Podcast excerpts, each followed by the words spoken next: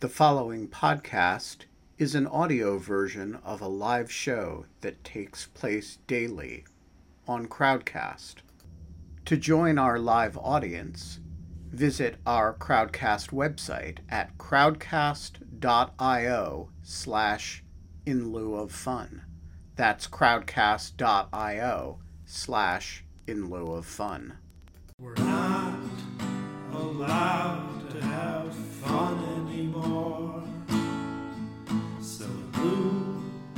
of fun, let's at least not be bored. Come on, Greek chorus.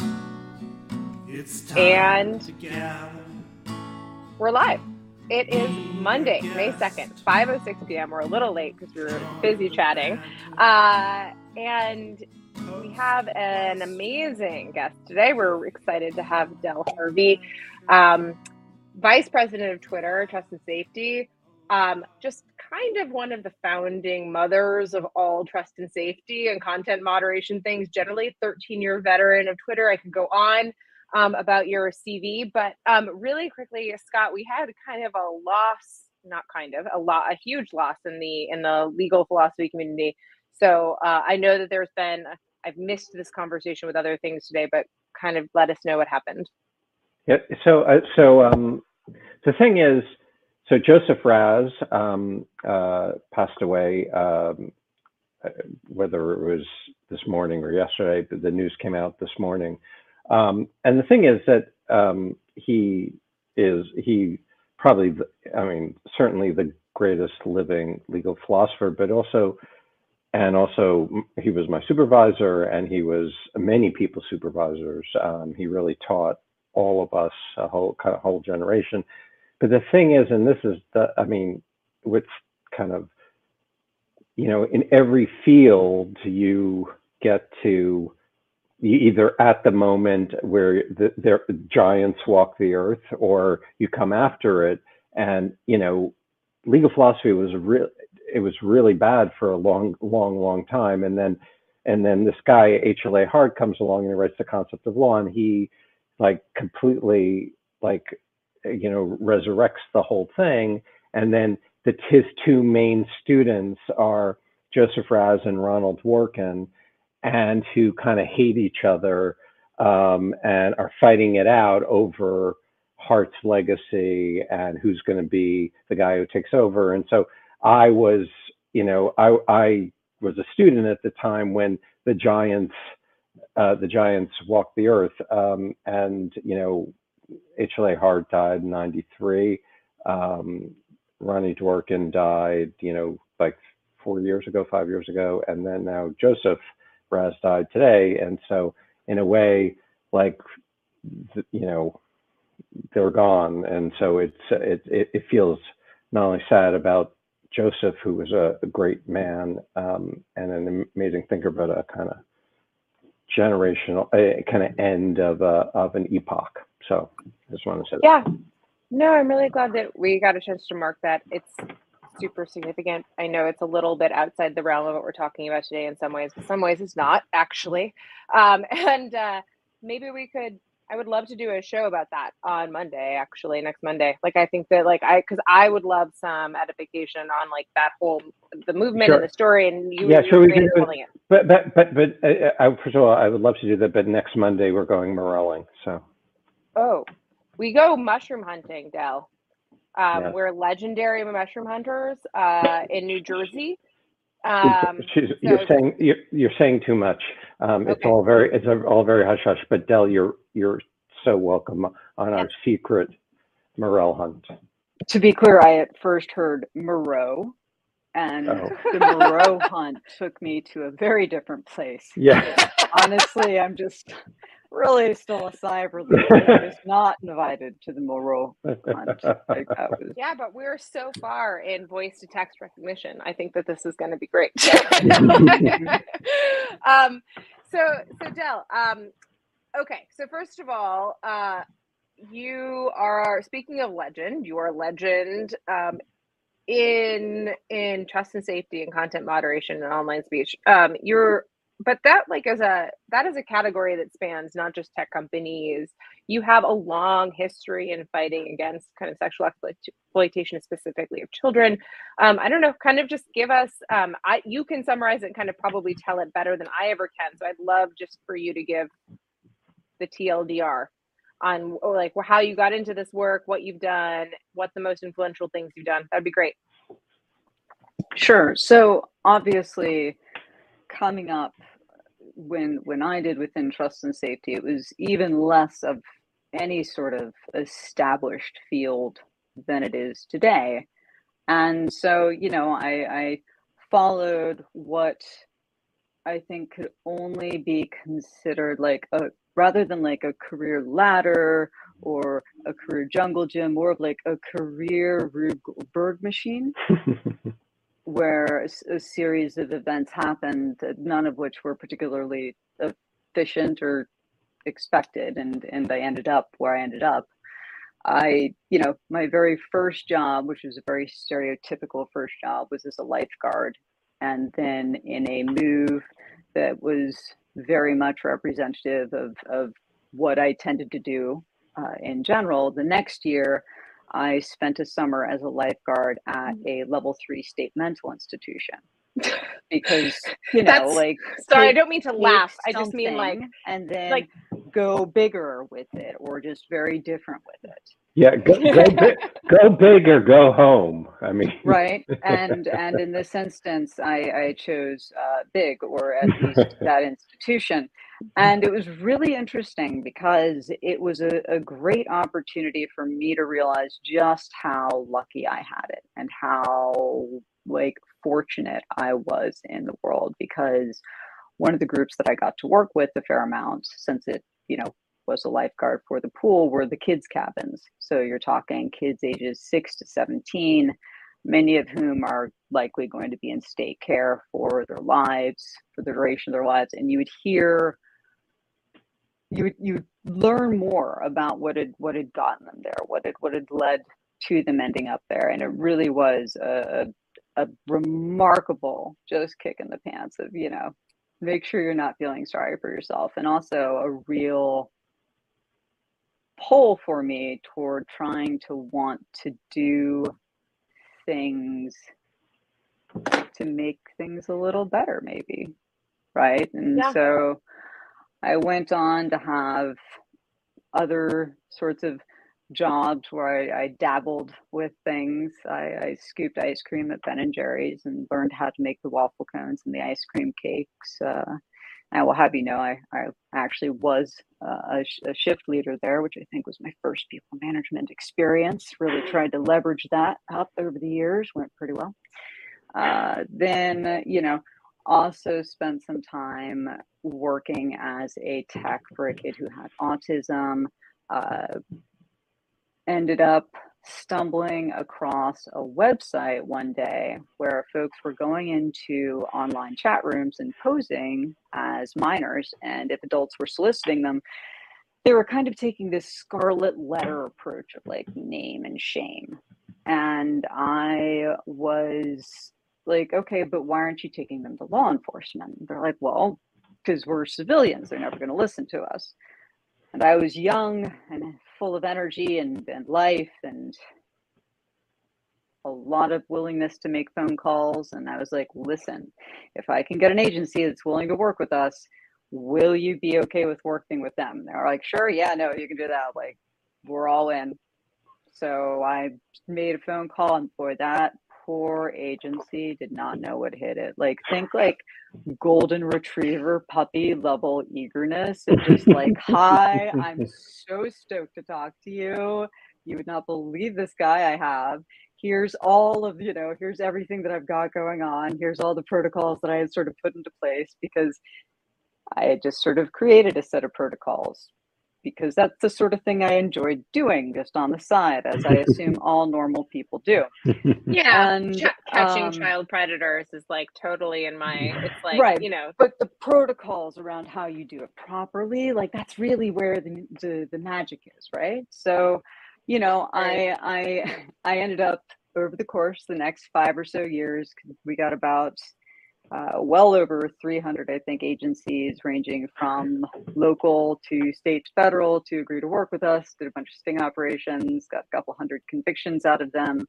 And, you know, once things were sort of up and running smoothly, I was like, all right, I'm going to go do something else that catches my interest. And I was in LA at the time, uh, having eventually moved there because it was really inconvenient to get to sting operations from Delaware, like just not a good, really difficult. You had to fly, just no direct flights to your sting operations, which was You're a bummer. there. I'm trying not to smile, but your humor is so mm. dark. it's just- I just, I'm just telling you like I it is. I don't know what to. I don't know what to I know, you. I know, but like, it's just like you're the only person in the entire world that can make me laugh talking about this stuff. So I'm just saying. Well, exactly. Delaware, as they say, you tell people you live in Delaware, they're like, "Oh yeah, that's part of Pennsylvania, right?" Like it's and you're and you're Del. Oh, you're named Del because you're from Delaware. No, do you understand how names work? None of this is relevant. like, please. Anyway, so as one does when one moves to LA, you know, I did- did a, a couple odd jobs, but eventually settled down, spent about a year administering psychological testing to reality TV show applicants to ensure that they wouldn't be a danger to themselves or others on the show if cast. So, like Big Brother, Amazing Race, America's Next Top Model, that sort of thing. There were some really fascinating and interesting things that you sort of learn around the way, around how different sort of archetypes of behavior interact and how certain things occur and everything else. But, you know, once I had that down, seemed like it was time to move on. And a friend of mine messaged me and was like, you know, I just started working at this place. And they're starting to uh, have issues with with like spam and abuse occasionally. We don't think it'll ever be a big problem because you can you can choose who you follow. But you know, occasionally there's there's spam and abuse. And you know, when I think of bad things on the internet, I think of you. And so I, I was wondering if you would be interested in, you know, like doing some contract work. And I was like, this is a great brand. Really excited about this. Uh, fantastic. Uh, which was which was only superseded, I will say, a few months later by Biz topping it when uh, there was a, a question from what was then named the DNA Foundation for Demi and Ashton Foundation, that was later renamed into Thorn, which is still around and doing some great work, where uh, Biz responded to an email very sincerely. Oh, well, if you're talking about anything to do with child sexual exploitation, you definitely want Del. And I was like, again, phrasing is just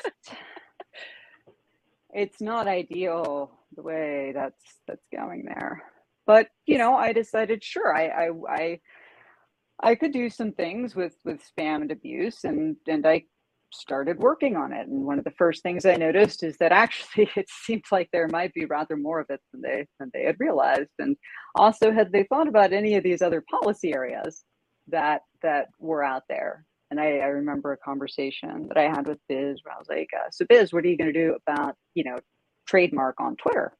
And He was like, "Well, we've applied for one," and I was like, "Good, very good, good." What about other people's trademarks on Twitter?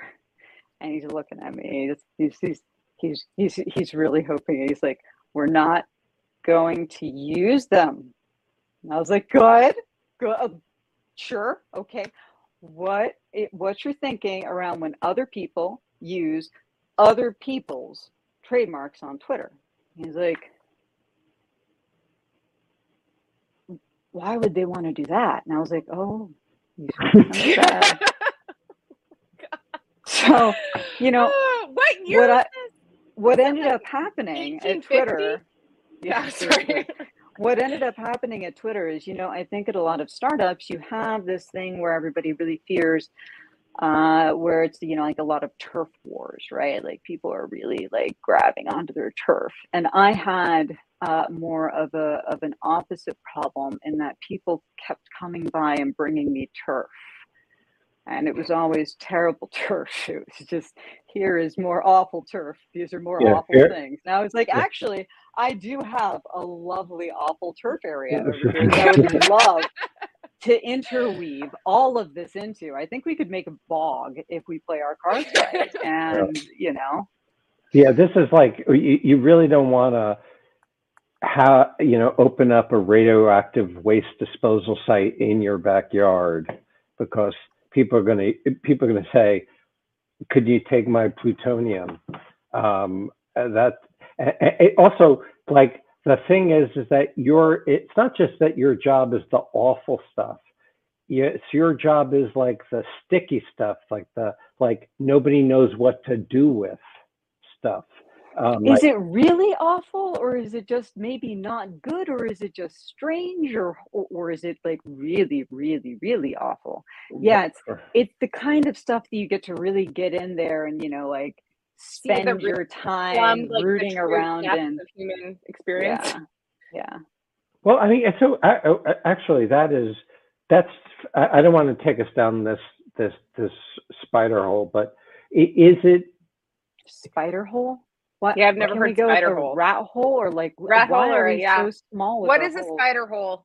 Yeah. I I so I I, I, I associate a spider hole with where Saddam Hussein was hiding in. You remember the spider hole? There was. Oh. You know, and so, where my mind went to just like that absolutely mm-hmm. i actually never heard that term either but anyways now i know okay um, so just um, um, did you learn something about humanity that you didn't know before, or did it confirm your view about humanity that you brought to it?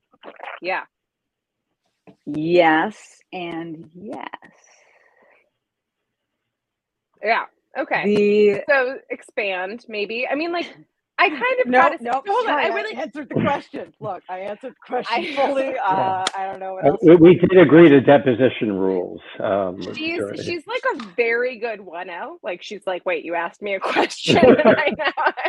well, um, I'm okay, sorry. So, did you want me to go on? yeah. Should I start I, first with ask, what was confirmed or with what yeah. I learned? Oh, yeah, what you learned. Like how I mean, how much worse does it get from doing like to catch a predator and seeing right. that part of humanity and then going to something like this? Like what was like what what did like what was the content that you were looking at to review? What how did it shift? Like and like how why did it become such a more difficult problem? Was it just scale? I mean i don't mean to say just scale like that's a small right. thing but was it scale or was it like both scale and just like the pure impenetrability of trying to understand how individuals are across the world have all created intricate deeply disturbing ways of talking to each other and trying to sort out basically whether this is just talking to each other or whether this is like harm creation. Right right right. Yeah so the, the point I, one way to put it i guess is is this just a di- is it a difference in degree or a difference in kind? Right? That is um, where where the difference in degree of the scale obviously changes the the equation dramatically. So I think that what you see are kind of differences in scale that make other sorts of differences more possible. Mm, mm, oh, that's that, a great point.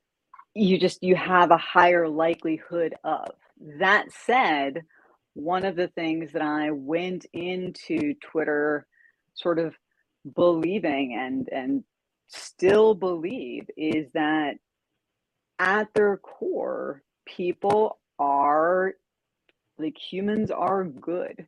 And there are all sorts of reasons why people end up behaving in certain ways. I saw a tweet a while back that was something like, you know, life makes a lot more sense when you realize that everybody is going around engaged in, a, in an argument that they started a decade ago with somebody else entirely. Mm, or something mm, along those lines. Right. Wait, that's never more true than academics. We hold grudges like it's our business. The polit, like, yeah.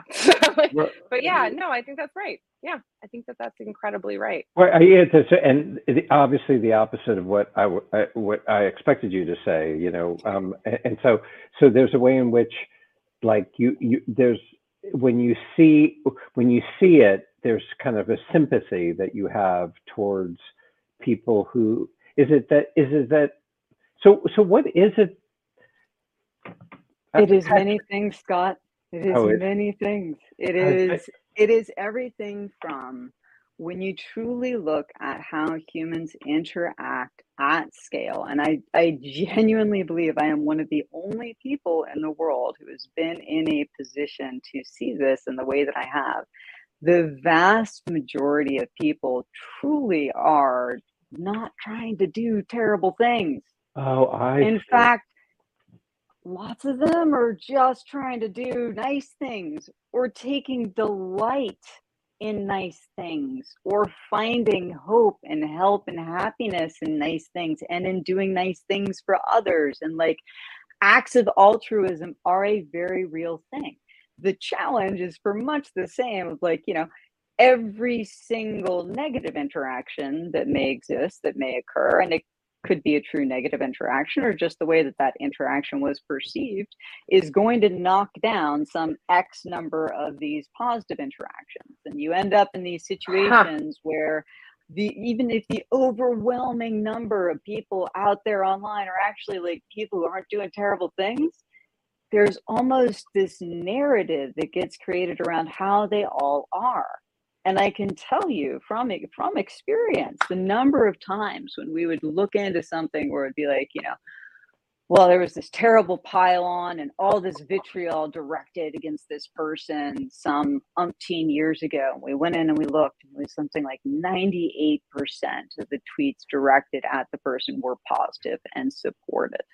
And in the 2%, the remaining 2%, something like 78% of those were made by three accounts and you start running into like the thing that it, the thing is though is that like i can say that all day long. I can say that logical thing right there all day long. Tiny tiny problem compared to all the wonderful things that happen in the world.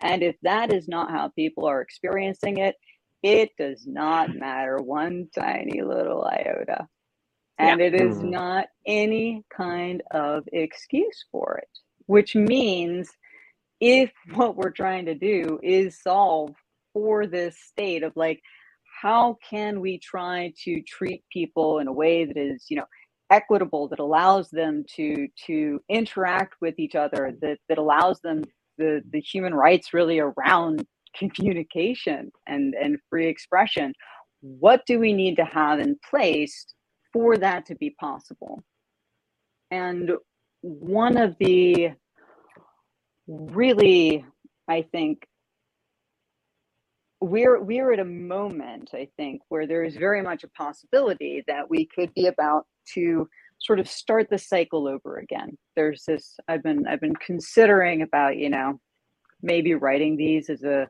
as a series of fables because I think maybe they would they would uh very Ted across. Chiang. Yeah. Just you know like you know the the story of the point five tooling launch and you know how that turned out that time. It's like goldilocks just rolls right off the tongue. Exactly exactly. There are there are there believe you me there are there's there's a, an alarming number of, of things that, that spring to mind rapidly. Mm-hmm. but we keep going from this like we should somehow do all of the enforcement in the world to we should do none of the enforcement in the world. And then we just go through these cycles of there's too much being done there's too little being done there's too much being done there's too little being done. And i have to say one of the one of the things that i'm really hopeful about is is something that you know we've been working on and and that i that i have been really pushing uh, for a while around trying to shift how we think about trust and safety as a whole and sort of coming up with some core principles for what we want trust and safety to really be. So can you so I can you, wax lyrical upon those. I can I would love it if you could talk about specifically I just have seen a preview of the blog of a blog post that you're writing. Um, and I would love it if you would talk about it here. I just to, to preview for a little bit for people, I think that some of what Del is talking about, and kind of we're a little inside baseball in this conversation, but some of what Del is talking about, you can correct me, Del, if any of this is wrong, um, is just the idea that um, the there has been a lot of conversation about returning Twitter to kind of this free speech, quote unquote, environment that really flattens a conversation around freedom of expression, that does not kind of understand that freedom of expression is perhaps best protected by a well regulated forum. And creating the kinds of rules and transparency and obligations that that creates um, basically heightens freedom of expression, heightens the amount of pleasure that people get from some from something like expression, minimizes the amount of pain, and like then everyone can go forward and it can be more constructive. And I think that that is like the sweet spot that all of content moderation tries to kind of get at, ideally, and trust and safety. Um, but you have a wonderful metaphor for this, and I would love it if you talk about this. This is the health stuff that we that you sent me. Yeah. So, you know, we for for for a really long time with trust and safety it was this really sort of you know we were locked into this one-to-one type of enforcement bad thing happens get bad thing bad thing happens over here get this bad thing bad thing happens get this bad thing it's whack-a-mole right and if you were to take that sort of thinking that whack-a-mole you see a problem and you address the problem when you see the problem right? And think about other sorts of industries, other sorts of fields where you could have similar challenges. I ended up turning to the field of preventative health care. And hear me out, I feel no, very no. strongly that one of the most powerful things that we could do would be to really try to deliberately shift away from our standard approach of really just doing this whack-a-mole address the problem as it arises to something that is more in that realm of preventative healthcare and to give you a little bit more context about sort of how those levels play out and why uh, for those of you who have not been reading up on your types of preventative healthcare this morning. Uh, the the sort of there's basically five levels, right?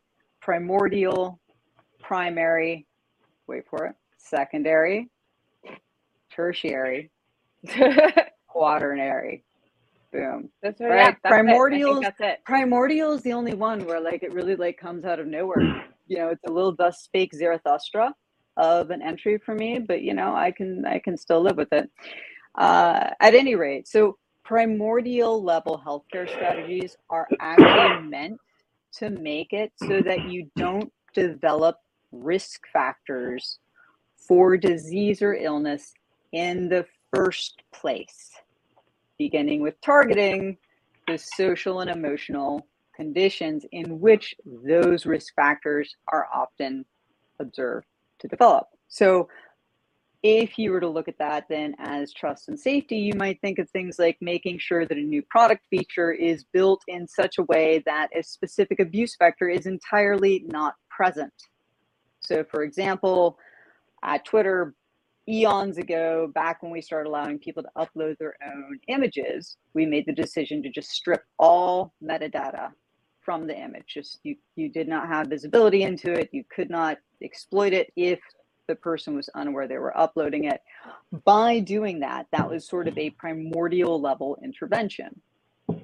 From there, you move into primary levels, right? And those are those are really about modifying your existing risk factors before a disease ever happens. So before you catch the disease, let's modify those risk factors. Those are going to be vaccines, any sort of sort, you know, attempt to prevent something checkups from occurring.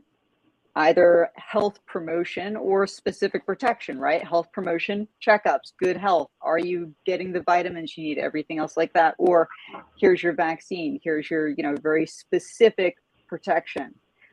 And you could see that very easily that health promotion for trust and safety being things like you know encouraging good online behavior through nudges highlighting known good content amplifying known good content these sorts of health promotion mechanisms again very literally.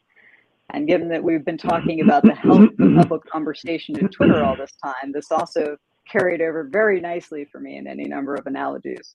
Yeah. And then similarly, like specific protections, maybe if you have X number of followers and Y pattern of access, we're going to prompt you to turn on two factor. We're going to encourage you to do other things that might make you, who are vulnerable in a unique way, more protected in a specific way, those sorts of things. After that, this is when it gets really interesting to me. It's actually all really interesting. I'm sorry. Secondary, secondary level strategies focus on detecting and halting the presence of the disease before you start showing any symptoms. Why did we put you in charge of COVID, by the way, well, though? I, was, I think I was busy and also oh, yeah, not my jam. the- yeah, I know. Not, Not, not jam. my Yeah. jam. More more analogies, less direct intervention in the healthcare system. Though I am wearing a pair of big scrubs as as we speak, so I am doing my part.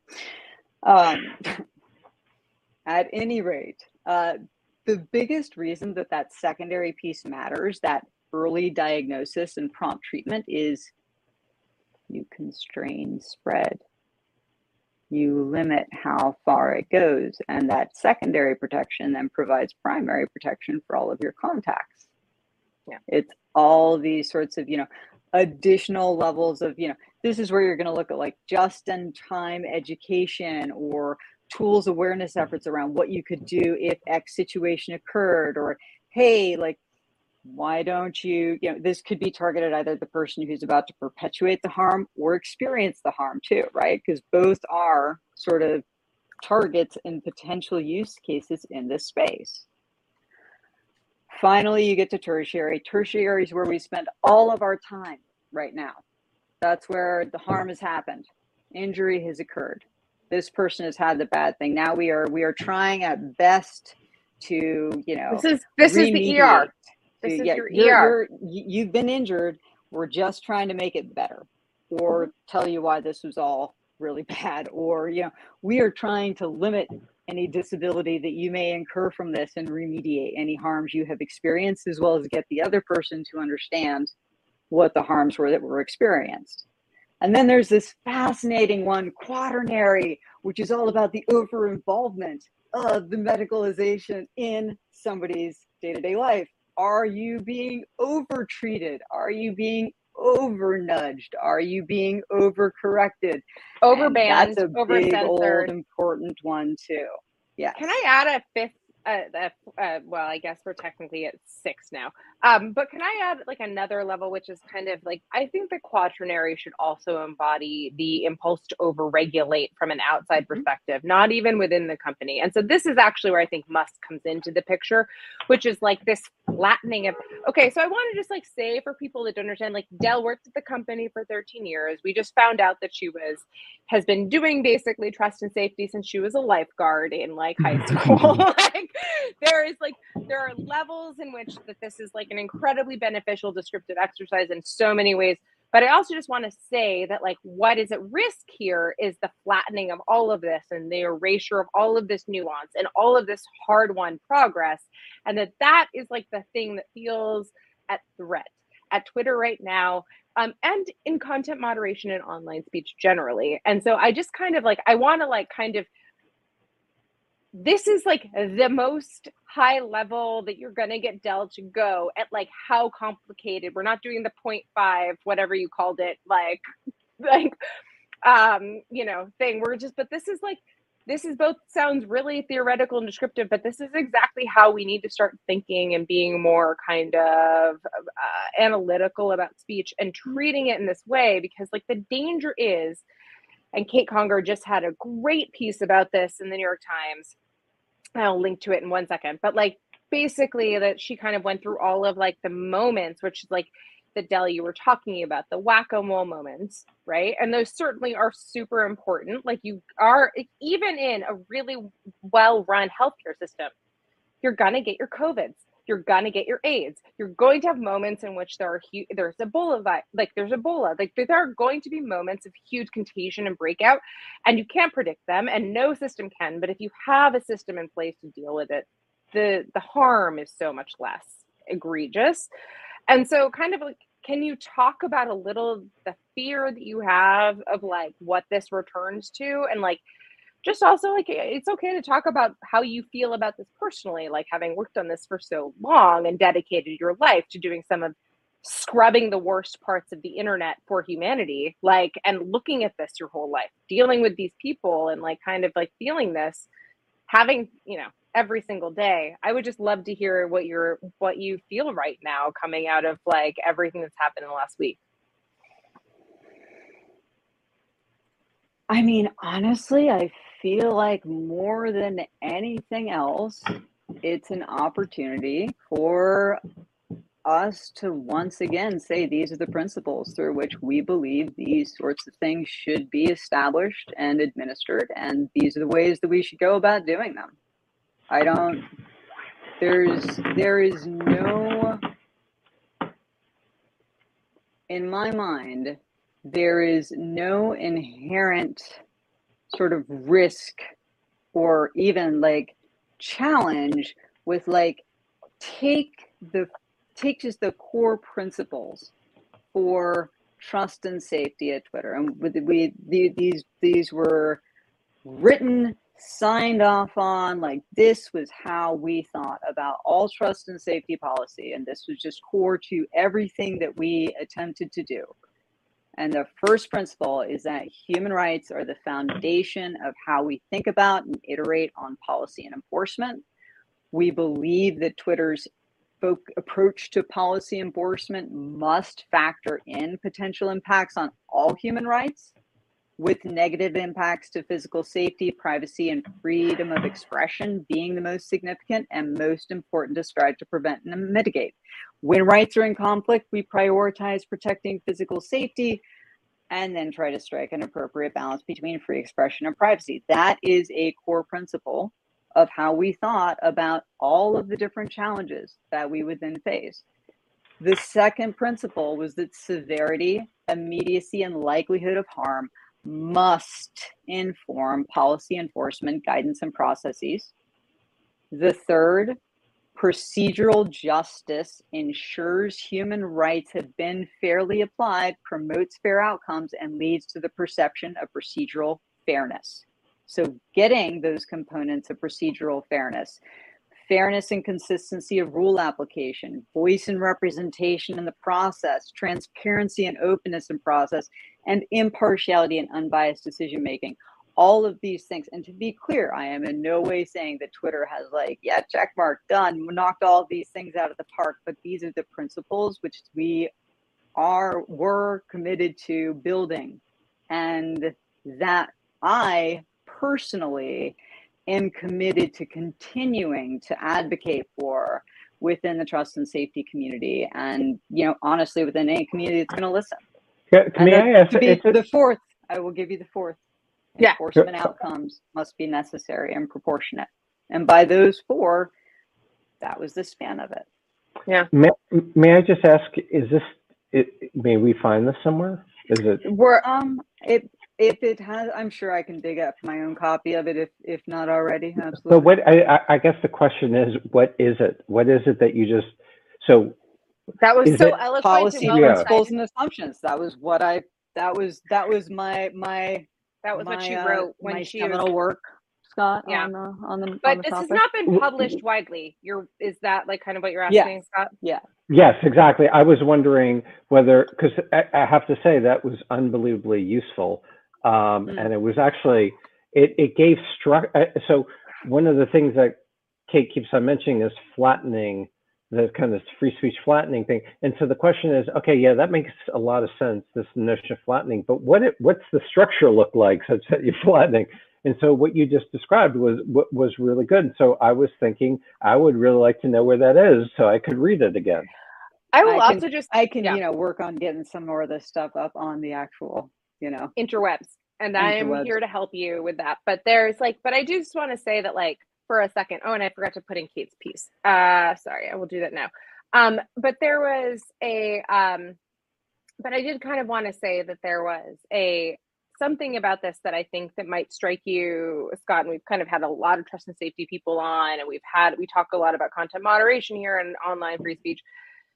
The the way that like Del talks about this is incredibly academic in a certain way and like actually very indicative in my mind as like kind of uh, an observer and someone who came into the world of like the like the private world of what was happening and what I was trying to describe when I wrote like the piece and Del was one of the people I talked to early on that like all of this is like that there was an incredible level of sophistication and self-organization around everything that just completely mimicked and actually reinvented, but without any awareness of it really directly, like all the time, like kind of a system of legality. And this was fascinating to me like from like a anthropological kind of setting but also just as a governance issue. And then as a way to improve upon and make better once there was kind of a conversation to be had it was clear that these groups were trying to accomplish such similar things and like just not discussing things together. Does that make sense? Like public law and like and like this private corporate law we're just like not in conversation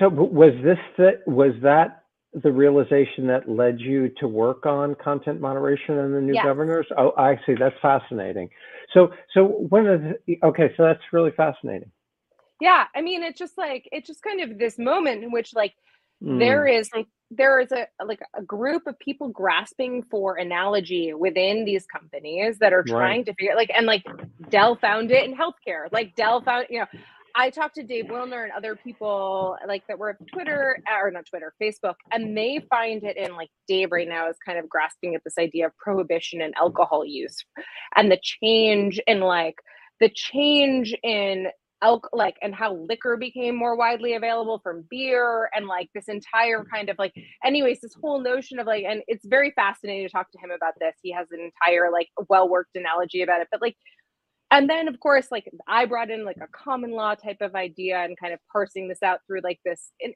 all of them are correct in certain ways but they're just all ideas that kind of like setting around a system of governing human behavior with a certain type of enforcement mechanism that is the last piece of what Del said, which is like the really important part, which is at the end of the day, you they are just like the state in certain capacities in terms of enforcement.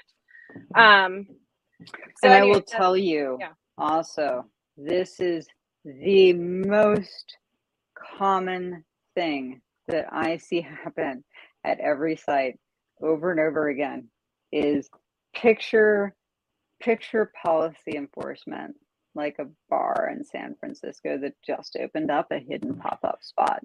And when you go to this hidden pop-up spot with when you get your cocktail, this cocktail is like it is just tuned into your exact needs. This is like an artisanal, handcrafted, beautiful, perfect cocktail. It's the best cocktail you've ever had. It's amazing. And you go and you talk to all of your friends about these amazing, perfect cocktails. And the next time that you go back, there's a longer line and it takes a little while to get your cocktail, but you get it and it's still fine. And, the next time you go back, they got your order. They got they they fucked up your order, and they they were quick to fix it, but you still had to wait. And like, what, what was all this about? Every policy team starts with the hope in their heart of delivering individual, artisanally created crafted policy and enforcement decisions. We all do. We all have such high hopes. And then you eventually realize, oh no, this has to scale and scale in a way that's actually functional and and and meaningful and offers people meaningful recourse and we can no longer do our artisanal handcrafted policy There's this decision. buffer zone of like of technology that it creates this access or like anything is okay like at the very at the at the very I don't know. I was thinking, I think about this a lot in the context of gig economies and Uber and Airbnb because they were so quick to develop regulatory mechanisms. But there was a sweet spot in which there was, they were riding high on VC capital there was like Uber drivers were getting paid a fair salary and it was a great opportunity. There wasn't kind of regulation. People were thrilled to not have the hassle of hailing a fucking cab. And now it's like, and like, oh my God, this driver just knows I can go and like get picked up. Like it was just like, and it made it made the world safer. Fewer guys and girls like went home from bars drunk. Like people drove less. Like there's all types of huge externalities and then there's but of course there's harms and of course there's all of these things that happen i'm not trying to minimize that at all but it's just this interesting period the delta period. I don't know i should come up with another word for it now that we've rebranded delta to be a, like an omicron thing or whatever. But like uh i don't know it's just like a very interesting moment before regulation in which like things are okay but also really not that great.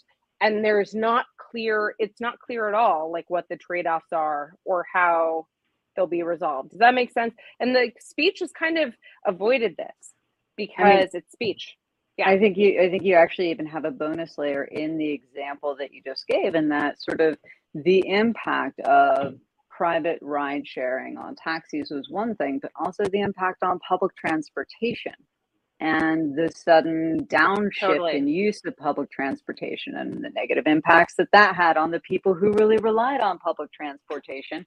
And you're back at sort of the really what i like to think of as my my catchphrase for for much of my time of visualize catastrophe right? Like what is the worst thing that could end up happening from this? And now let's work backwards from that to figure out how to make sure that doesn't happen yeah, I, I, It'd be I a mean, good bumper I, sticker, I think. Also, it's very catchy. like well, in the visualize world peace font, but like visualize catastrophe. right. I, I mean, I, I have to say that a lot of the things that you're describing is that what lawyers do. That is when they're helping their clients. I spend so much time with the lawyers. It's just yeah. Um, and yeah. I would I would say that um, it um, I, I, think actually when you deal with the law on a regular basis, um, like when you teach it, um, the that sense that nothing ever works. Um, you know, like it's a really it's a fallen world and it's a pick your poison. And if you know, it, if it works half the time, you're really happy. Um, and but on the other hand, um, you have created the expectation of justice, um, which is really maybe not that deliverable at scale. I will also tell you, though, that one of the most important things in terms of risk when you're thinking about risk is not, you know, you've got severe, like, let's say that something could go wrong right? Let's say something could go wrong, it's got a bad outcome. And what you're what you just flagged in terms of, you know, and 50% of the time you're going to get it right. If you can figure out a mechanism to let you know the other 50% of the time, if you remember to build in the component that also lets you check for when you didn't get it right and have that as a feedback loop, which is a frequently forgotten part of the process, like that is one of the most sort of meaningful shifts you can make because guess what? You are at way higher risk of something going wrong if you have no monitoring system to figure out if it's going wrong. But yeah. people have over and over again, I can assure you that I have learned that people did not have monitoring systems for things that I really would have thought they had monitoring systems for. So, well, like I just remember, and I'm just thinking really right. specifically COVID, which I was like just taking the COVID test, and I have all these boxes of COVID tests, in her. and like I just remember driving, fleeing the city, and being like them talking about how long it was going to take to get COVID tests, and like how long it was going to take to develop. And one person had developed COVID tests, but they weren't approved yet, and there was like this whole thing and it was like it's remarkable how much how quickly we came but like that's exactly right. Like we didn't have the thing in place to test for the thing that we were most afraid of. And so they were going to get like secondary and tertiary levels of contagion that were going to kind of consistently and like lead us to stage four which was going to be just like a completely the scary stage right? The scary stage of not being able to kind of treat them all like and their severity. And like yeah so i just i'm totally with you i'm i'm bought into the public health uh, scenario i think it's a great model um, and i think that it's yeah it's amazing i like to think that it contains all other models through mechanism like if you go even into the mechanism of you know sort of reducing primary risk factors and the and the health yeah. promotion piece you get to pull I, in some of the others go ahead so, Scott. i was just saying i actually can i i I was I, have been thinking about precisely this issue, which is that, um, you know, so I've been working on cybersecurity, which is somewhat related, um, yes. not related, yes. but, but, and so um, one of the things that's really interesting is, is that like there are certain philosophers would say principles of practical reasoning, certain things that anytime you deal with security, you have to take into account. And the thing you described about, you know, primordial, primary, secondary, tertiary, quad, quadrennial, um, is it feels like a really general framework for thinking about any kind of security. Yes. Um, and and and I, that's why, honestly, and and the, one of the things that I mean, what I, I'm actually really interested in is is is the relationship between different kinds of security, physical security, economic oh, security. it has a lot. Yeah. I have gone down this dark. Yeah. Oh, yeah. No, right. Because this this this this metaphor has really continued to work. And one of the other, I think, marginally interesting things, uh, sort of about using it as a metaphor, is it, is it is one of the most uniquely suited ways of thinking about measuring the positive impacts of things that never led to negative outcomes. Say more about that. Can you give Yeah, me like, right. for instance? So if you think about vaccines, how many people did not get flu because of a vaccine? How many people did not Oh, have yes. this But you're not able to particular thing? measure. Yeah. You can't not- measure success in your very classic. We had 3,000 tickets were filed against abuse, and we answered 2,875 of them in this way, and blah, blah, blah. That doesn't work in public health when you're actually trying to keep the public healthy. So, guess what? Anytime you are in an industry where you are suddenly being sucked into a conversation where you're being told, Can you prove to us how much you made sure didn't happen?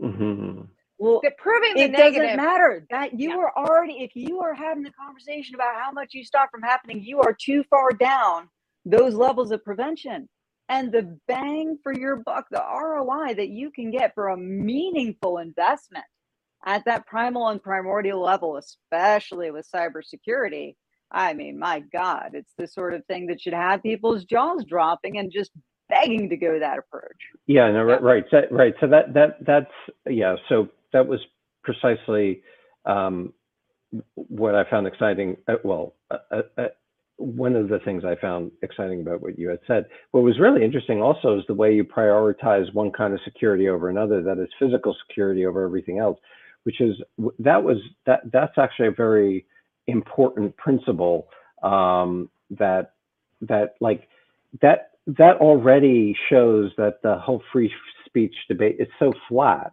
It is so flat. It's so Yeah. flat. And like this constant flattening of it, this like this mo you can understand how when a person with the Elon Musk kind of reach and tentacles and now power over this platform, like or someone says something about speech in this way, it's like so disheartening to people that have been working and living their entire lives to thicken this like layers and create real solutions.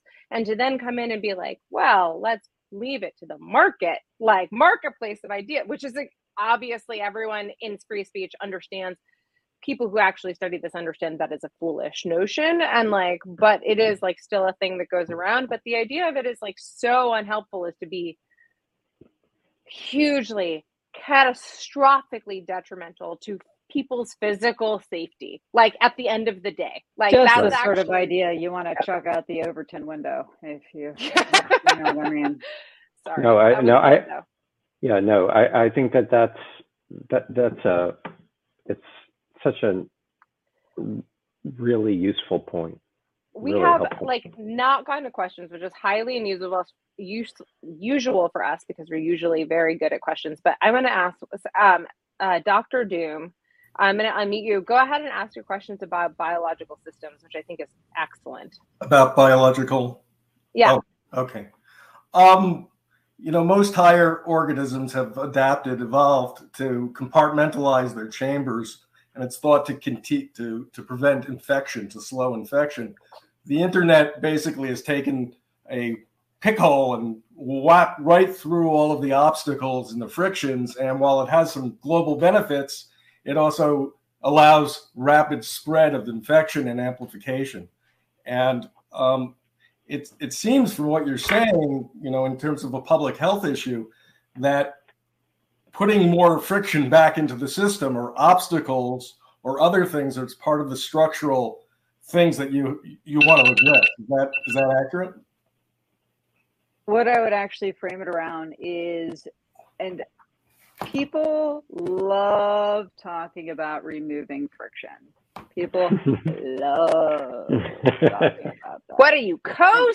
God. I, I get very focused on removing the necessary friction. Friction exists for a reason, right? And the thing that I think is actually meaningful within that, the thing that I think we have tried to reintroduce this to some degree is all of a sudden you have to do things like verify your phone number, go verify that email address, go perform a CAPTCHA, go do all these sorts of things that burn little amounts of human time.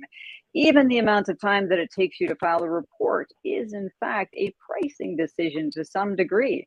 How much of your time, effort, energy are you willing to put into making this report possible? And I think that there is a ton that already happens sort of on just sort of a, a amplification and engagement way around this. But you know, my my long term sort of like world envisioning of those interactions is that there's so much that should be happening around really detecting how networks are interacting with each other and what the sort of net output is of those internets within these systems that that would allow you to actually better identify where those frictions would be most necessary versus potentially introducing them in situations where you have entirely consensual interactions where you want to minimize friction. Yeah, I think that that's a really, really, really, really well put. I frame it in terms of like, it's not a very great metaphor, but I'm like, when you look at a wall made of bricks, like, what do you say that it's made out of? Most people will say bricks, like, obviously, but like, there's all of this mortar in between that we take completely for granted. that is also, in fact, some of us take for granted kate Yeah, some of us take some for of granted, but us like i all of this, stuff- of and this is like mortar. But the mortar is the stuff that laws don't take into account at all. The gray and often don't. The gray area. Well, not just the gray area. It's actually like like laws often are built not Yep. recognizing the friction that is unstated in like the various types of worldviews they create. And so like by having these types of like moments where you have technology suck out all the mortar from a fucking brick wall and then are like, yeah, make your wall stand now, fuckers. Like it's just kind of like it's not gonna work. And so there is just this very like kind of I think fundamental like change that is happening in all of this and call it friction, call it transaction costs, call it whatever you want, but there is a very um I do think that this is like this is essentially like deciding how much and how to put this back in is I think key. and for what role you Yeah. don't need the same cost for every role your reader your interactor does not need your same access your same powers as your writer as your publisher as your whatever like all of those things are balances so Yeah. you could have something that takes way more steps maybe you have to complete more you know girl scout badges before you can get to that next level Totally. Del, this has been a joy. Thank you for coming on. I learned so much, just like I learned so much, and like I I learned so much. And I have so much more to learn, and this is just amazing. So thank you for teaching us. Thanks for talking about it. I know it's been like it must you be a hard i am couple of weeks. always delighted to just talk ad nauseum about this stuff to people who like listening to me so you know anytime I love listening to you. Also, major props in your wall, self-constructed. Thank you. This is a Dell. thank you yeah No. yeah Yeah. So this was this was this was more of like the papercraft era and then then it went into the uh vinyl wall Is that- appliques. Is that is that is that a cartoon? yeah that's wait, the uh, wait, you've seen that meme? You've No, seen the that's a, that was an application of the meme. yeah I Yes. Think. Do you She's think? got a bunch of the applications of the No, no, meme. no, no, Yeah. no, no no. no he's Oh. demonstrating it even one more time Oh, sorry, you're right. But I was, the whole the butterfly meme is he misidentifies it. Oh, yes. That's oh sorry, yes. Okay. I was. of Go. I'm sorry. I was. I was going meta. just I was- like, Meta. just- So, No, You- Twitter. We were it, no, that. That's Facebook. It's cool, Scott. People get it wrong all the time. It's not. A, no. it's not I- alphabet either. Like I just, just to be clear, I'm not. I'm not in any of them. I'm just Del. Like I just care a lot about this stuff, and I want to talk about it to everybody who will listen. So you know, Thanks for helping I- to make the world a little bit safer, Del Harvey. Yeah, and, and not only that, all of us only- together. not only that, but that was super interesting and super helpful. And um, Great. and and thank you. Yeah. Anytime. Del Harvey, you're a great American. We will be back on Wednesday. And until then, Scott, we can't have fun anymore, but we can have maybe, maybe, maybe a thicker concept of free speech. Yeah, oh my God, that would be great.